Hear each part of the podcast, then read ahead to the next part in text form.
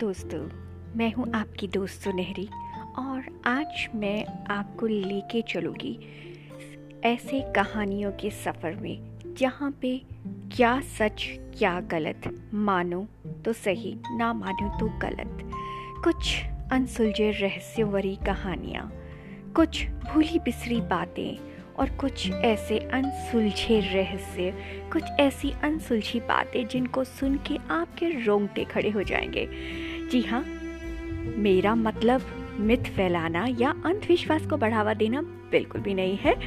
बस मुझे भी मालूम है जिस तरह से इस तरह की होनी अनहोनी मानने या ना मानने वाली सस्पेंस से भरी हुई बातों में मुझे इंटरेस्ट आता है और मैं ये भी मानती हूँ कि बहुत सारे हमारे ऐसे लिसनर्स हैं, बहुत सारे हमारे ऐसे श्रोता हैं जिनको भी इन अनसुलझे रहस्यों से भरी हुई बातों को सुनने में यकीनन बहुत मज़ा आता है। तो जी हाँ मकसद सिर्फ़ बातें सुनना, कुछ अनसुलझे रहस्य या कुछ इस तरह की रहस्यमयी बातों को या पुरानी कहानियों को दोबारा से रिक्रिएट करके सिर्फ़ सुनने में है। मेरा मकसद किसी भी अंधविश्वास को बढ़ावा देना बिल्कुल नहीं है। तो जी हाँ अब तो ये आपके ऊपर है, माने या ना माने। तो आइए कुछ पुरानी कहानियाँ जो मैंने सुनी या मेरे कुछ व्यूअर्स ने मुझे भेजी, उनको मैं आपके सामने पेश करूँगी हर एपिसोड में एक नई कहानी, एक नया रहस्य, सुलझे, अनसुलझे, बहुत सारी पर्दे पड़ी हुई ऐसी बातें जिनको सुनकर शायद आपके भी रोंगटे खड़े हो जाएँ। तो जी हाँ आज एक ऐसी ही नई कहानी मैं आपके लिए लेकर आ रही हूँ।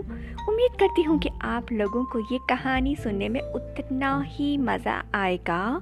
ये कहानी सुन के आपके अंदर भी वैसा ही डर, वैसा ही रोमांच पैदा होगा जो सुनने के बाद मुझे हुआ था। जी हाँ ये मेरे एक व्यूअर ने मुझे ये स्टोरी भेजी थी। एंड यकीन मानिए स्टोरी पढ़ने के बाद मुझे तो बहुत से गूज बम्स हुए थे। एंड मुझे लगता है ये स्टोरी सुनने के बाद आपको भी थोड़ा डर तो ज़रूर लगेगा। तो चलिए, चलते हैं कुछ कहानियों के अनसुलझे रहस्यों के इस रहस्यमय सफ़र में। देखते हैं आप कितना इंजॉय कर पाते हैं मेरे साथ। तो चलिए शुरू करती हूँ। बात काफ़ी पुरानी है। जिस समय पाकिस्तान और भारत शायद एक ही हुआ करते थे, ये बात उस टाइम की है। एक नदी किनारे गाँव बसा हुआ था, जहाँ पे एक बच्चा, जिसका नाम था रोशन। वो वहाँ पे काफ़ी खेला करते थे बच्चों के साथ। सब आपस में शाम भर बहुत मस्ती करते थे, बहुत खूब। उधम मचाना, खेलना, कूदना। किसी बात पे एक बार उस बच्चे रोशन की बाकी बच्चों से लड़ाई हो गई। वो उदास सा मायूस होके नदी के किनारे एक चट्टान पे जाके सुबकने लगा। तभी उसे लगा किसी ने उसे पीछे से पुकारा हो जैसे। मुड़ के देखा तो उसी के हम उम्र एक बच्चा वहाँ पे खड़ा था। बच्चे ने दोस्ती का हाथ बढ़ाया।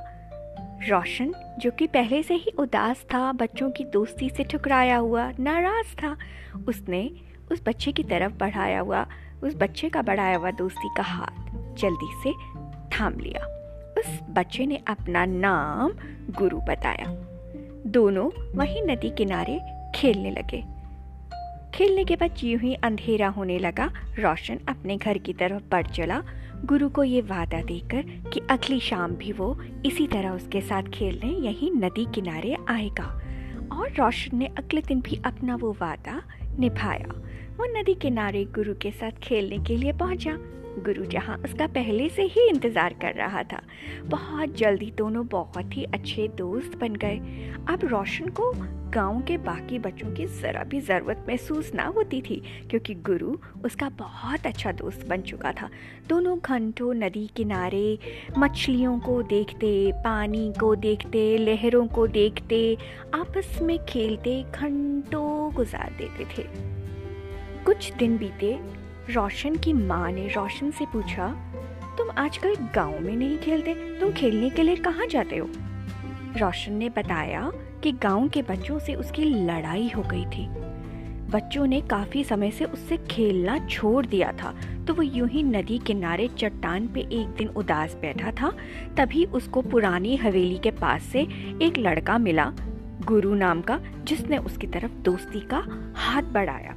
और अब रोशन हर शाम वहीं नदी किनारे उस पुरानी हवेली के पास उस बच्चे के साथ खेलने जाता था और वही अब रोशन का सबसे अच्छा दोस्त था। रोशन की माता जी को थोड़ी चिंता लगी कि वो सुनसान सी जगह जहाँ नदी का एक कोना, सुनसान बियाबान जंगल के पास, जहाँ ना कोई आता ना जाता पुरानी वीरान सी पड़ी हवेली के पास की वो जगह तो ठीक नहीं। वहाँ पे ऐसा कौन सा बच्चा मेरे बच्चे को मिला जो उसका इतना अच्छा दोस्त बन गया? माँ ने बोला, मुझे गुरु के बारे में कुछ और बताओ बेटा। लेकिन रोशन को यकीन माने तो गुरु के बारे में शायद कुछ और पता ही नहीं था। रोशन को कभी ज़रूरत लगी ही नहीं गुरु के बारे में कुछ और जानकारी लेने की। वो कहाँ रहता था, वो कहाँ से आता था, वो कहाँ जाता था, रोशन को इस बारे में कुछ भी खबर नहीं था। वो तो बस उसके साथ दोस्ती निभाने और जंगल में खेल कूद करने में हमेशा हमेशा मस्त रहता था। उसने ये कभी ना जाना, ना जानने की कोशिश की कि आखिर गुरु है कौन। उसकी माँ के कहने पर रोशन ने गुरु से उस दिन यह जानने की कोशिश करने की सोची। माँ ने कहा, बेटा, जिससे दोस्ती करते हो, उसके बारे में कुछ तो मालूम होना ही चाहिए। रोशन ने बोला, ठीक है माँ, आज मैं नदी किनारे जब उसके साथ खेलने जाऊँगा तो मैं उससे उसके बारे में ज़रूर पता करूँगा। शाम हुई, जैसे ही रोशन नदी किनारे खेलने गया, उसको दूर से गुरु आता हुआ नज़र आया। गुरु को देख के चहकते हुए रोशन ने उसको अपनी तरफ़ पुकारा और पूछा, दोस्त, तुम तो मेरे बारे में सब कुछ जानते हो, लेकिन तुमने अभी तक मुझे अपने बारे में कुछ नहीं बताया। क्या मैं तुम्हारे बारे में कुछ जान सकता हूँ? पल भर की खामोशी, गुरु शांत रहा, एक टक रोशन को देखता रहा। दोनों मित्र एक दूसरे को देखे जा रहे थे। बहुत ही शांत सा माहौल, सिर्फ़ पेड़ों की सरसराहट हवा से उड़ते पत्ते और नदी का कोलाहल। बस इतनी शांति।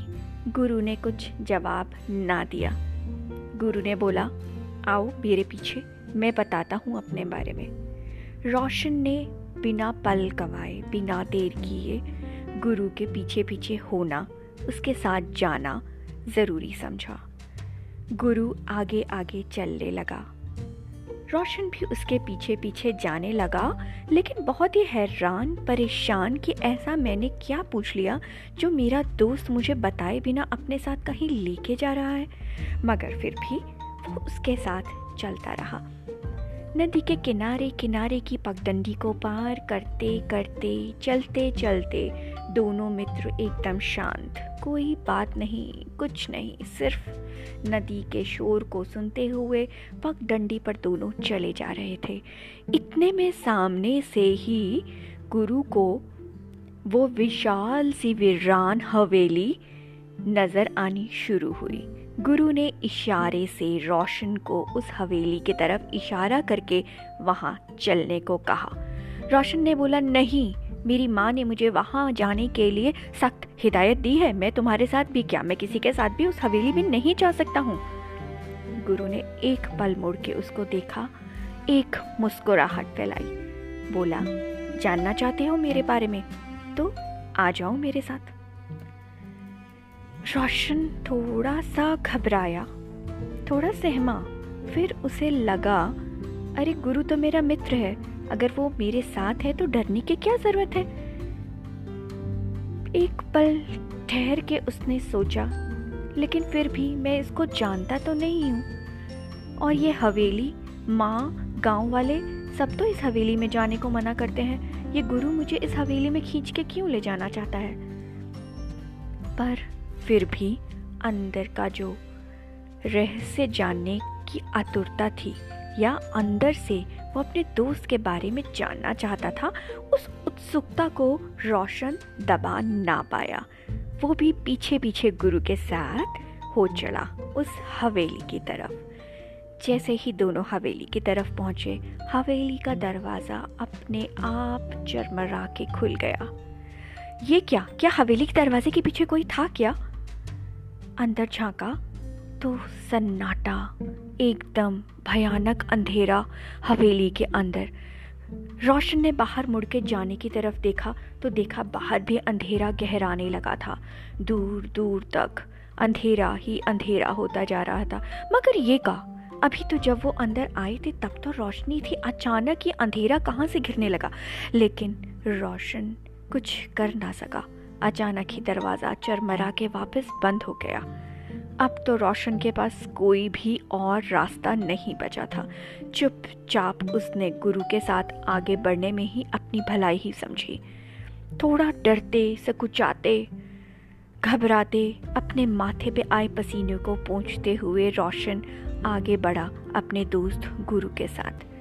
थोड़ा और आगे बढ़ने पर उसने देखा सामने एक बहुत ही प्यारी सी एक फ़ोटो जो कि किसी ने हाथ से पेंट की हुई थी, लगी थी, जिसमें गुरु भी था। रोशन ने हैरानी से पूछा, गुरु, ये तो तुम हो? गुरु ने बोला हाँ ये मैं हूँ। और ये तुम्हारे साथ कौन है? पर ये मेरे साथ, मेरे माँ और मेरे बाबू है। तो तुम्हारी फ़ोटो पे हार क्यों है? गुरु बोला, यही तो मेरी सच्चाई है। मैं इस हवेली में रहता था आज से बहुत साल पहले। लेकिन जाने कहाँ से एक रात इस हवेली में आग लग गई और उस आग में सब कुछ जल के खाक हो गया। रोशन के तो जैसे रोंगटे खड़े हो गए। रोशन को कुछ आगे समझ में नहीं आ रहा था वो क्या करे। उसने गुरु को बोला, लेकिन गुरु, तुम तो मेरे सामने हो। गुरु ने बोला, मैं तुम्हारे सामने नहीं हूँ। ये तो मेरी रूह है, जो तुम्हारे सामने खड़ी है। इतने में ही सामने से गुरु ने देखा। रोशन के सामने उसके माँ और बाबू की आत्मा भी आ गई थी। रोशन बहुत ज़ोर से घबराया, लेकिन रोशन के पास मुड़ के कहीं जाने का कोई रास्ता नहीं था। रोशन बेहोश होकर वहीं पे गिर पड़ा। जब रोशन ने आँख खोली तो वो नदी किनारे उसी चट्टान पे पड़ा था, जहाँ पे उसे गुरु पहली बार मिला था। और आसपास गाँव वाले लालटेन लेके उसे खोजते हुए वहाँ पहुँचे थे। उसकी माँ उसे अपने सीने से लगा के ज़ोर ज़ोर से चिल्ला रही थी। रोशन, आँखें खोलो, रोशन, आँखें खोलो, रोशन, आँखें खोलो। रोशन ने आँखें खोली, माँ को अपने पास पाया। अपने आप को सही सलामत पा के रोशन ने चैन की सांस ली। सारे गाँव वालों में एक बहुत ही ज़्यादा कोलाहल मचा हुआ था। शोर शराबा हर तरफ़, चीख पुकार, आखिर ऐसा क्या हो गया रोशन के साथ? तुम यहाँ क्या कर रहे हो? तुम यहाँ कैसे पहुँचे? क्या हुआ तुम्हारे साथ? और जाने क्या क्या क्या क्या क्या क्या? रोशन ने आँखें खोली, अपने आप को थोड़ा संभाला और माँ की कान में कहा, माँ, तुमने सच कहा था। वो हवेली में जाना ठीक ना था। तुम्हारी बात ना मानी। और आज जो मैंने देखा वो मैं तुम्हें बता भी नहीं सकता मैंने तुम्हें क्या देखा। गाँव वाले विस्मयपूर्ण नज़रों से रोशन को देखने लगे। जाने अब आगे क्या होने वाला था। अचानक से बहुत ज़ोर से आग के लपटों का शोर सुनाई देने लगा। पीछे मुड़ के देखा गया तो उसी वीरान हवेली से बड़ी बड़ी आग की लपटें उठ रही थी और हवेली पूरी तरह से जल के खत्म हो चुकी थी। सुबह होते होते हवेली का अब नामो निशान भी ना बचा था।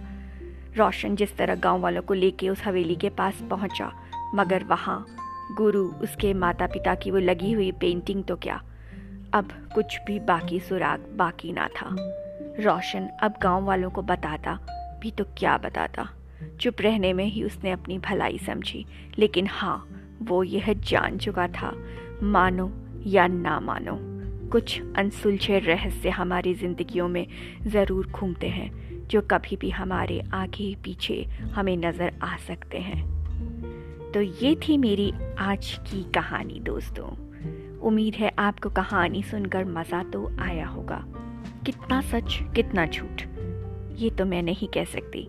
लेकिन हाँ ये कहानी पढ़ते पढ़ते मेरी भी नज़रों के सामने सारा का सारा चित्रण ऐसे ही उमड़ कर आ गया था। उम्मीद करती हूँ कि ये सारा का सारा चित्रण आपकी नज़रों के सामने भी मेरे द्वारा बताई गई कहानी से उत्पन्न ज़रूर हुआ होगा। आप लोगों को भी महसूस हुआ होगा। उस बच्चे को क्या महसूस हुआ? वो डर, घबराहट, क्या आपने महसूस की? मुझे कमेंट सेक्शन में कमेंट करके ज़रूर बताइएगा। आपको ये कहानी कैसी लगी? जल्दी मिलूँगी आपको एक नई, इसी तरह की सुलझे, अनसुलझे रहस्यों से भरी हुई कहानी के साथ। मानो या ना मानो थैंक यू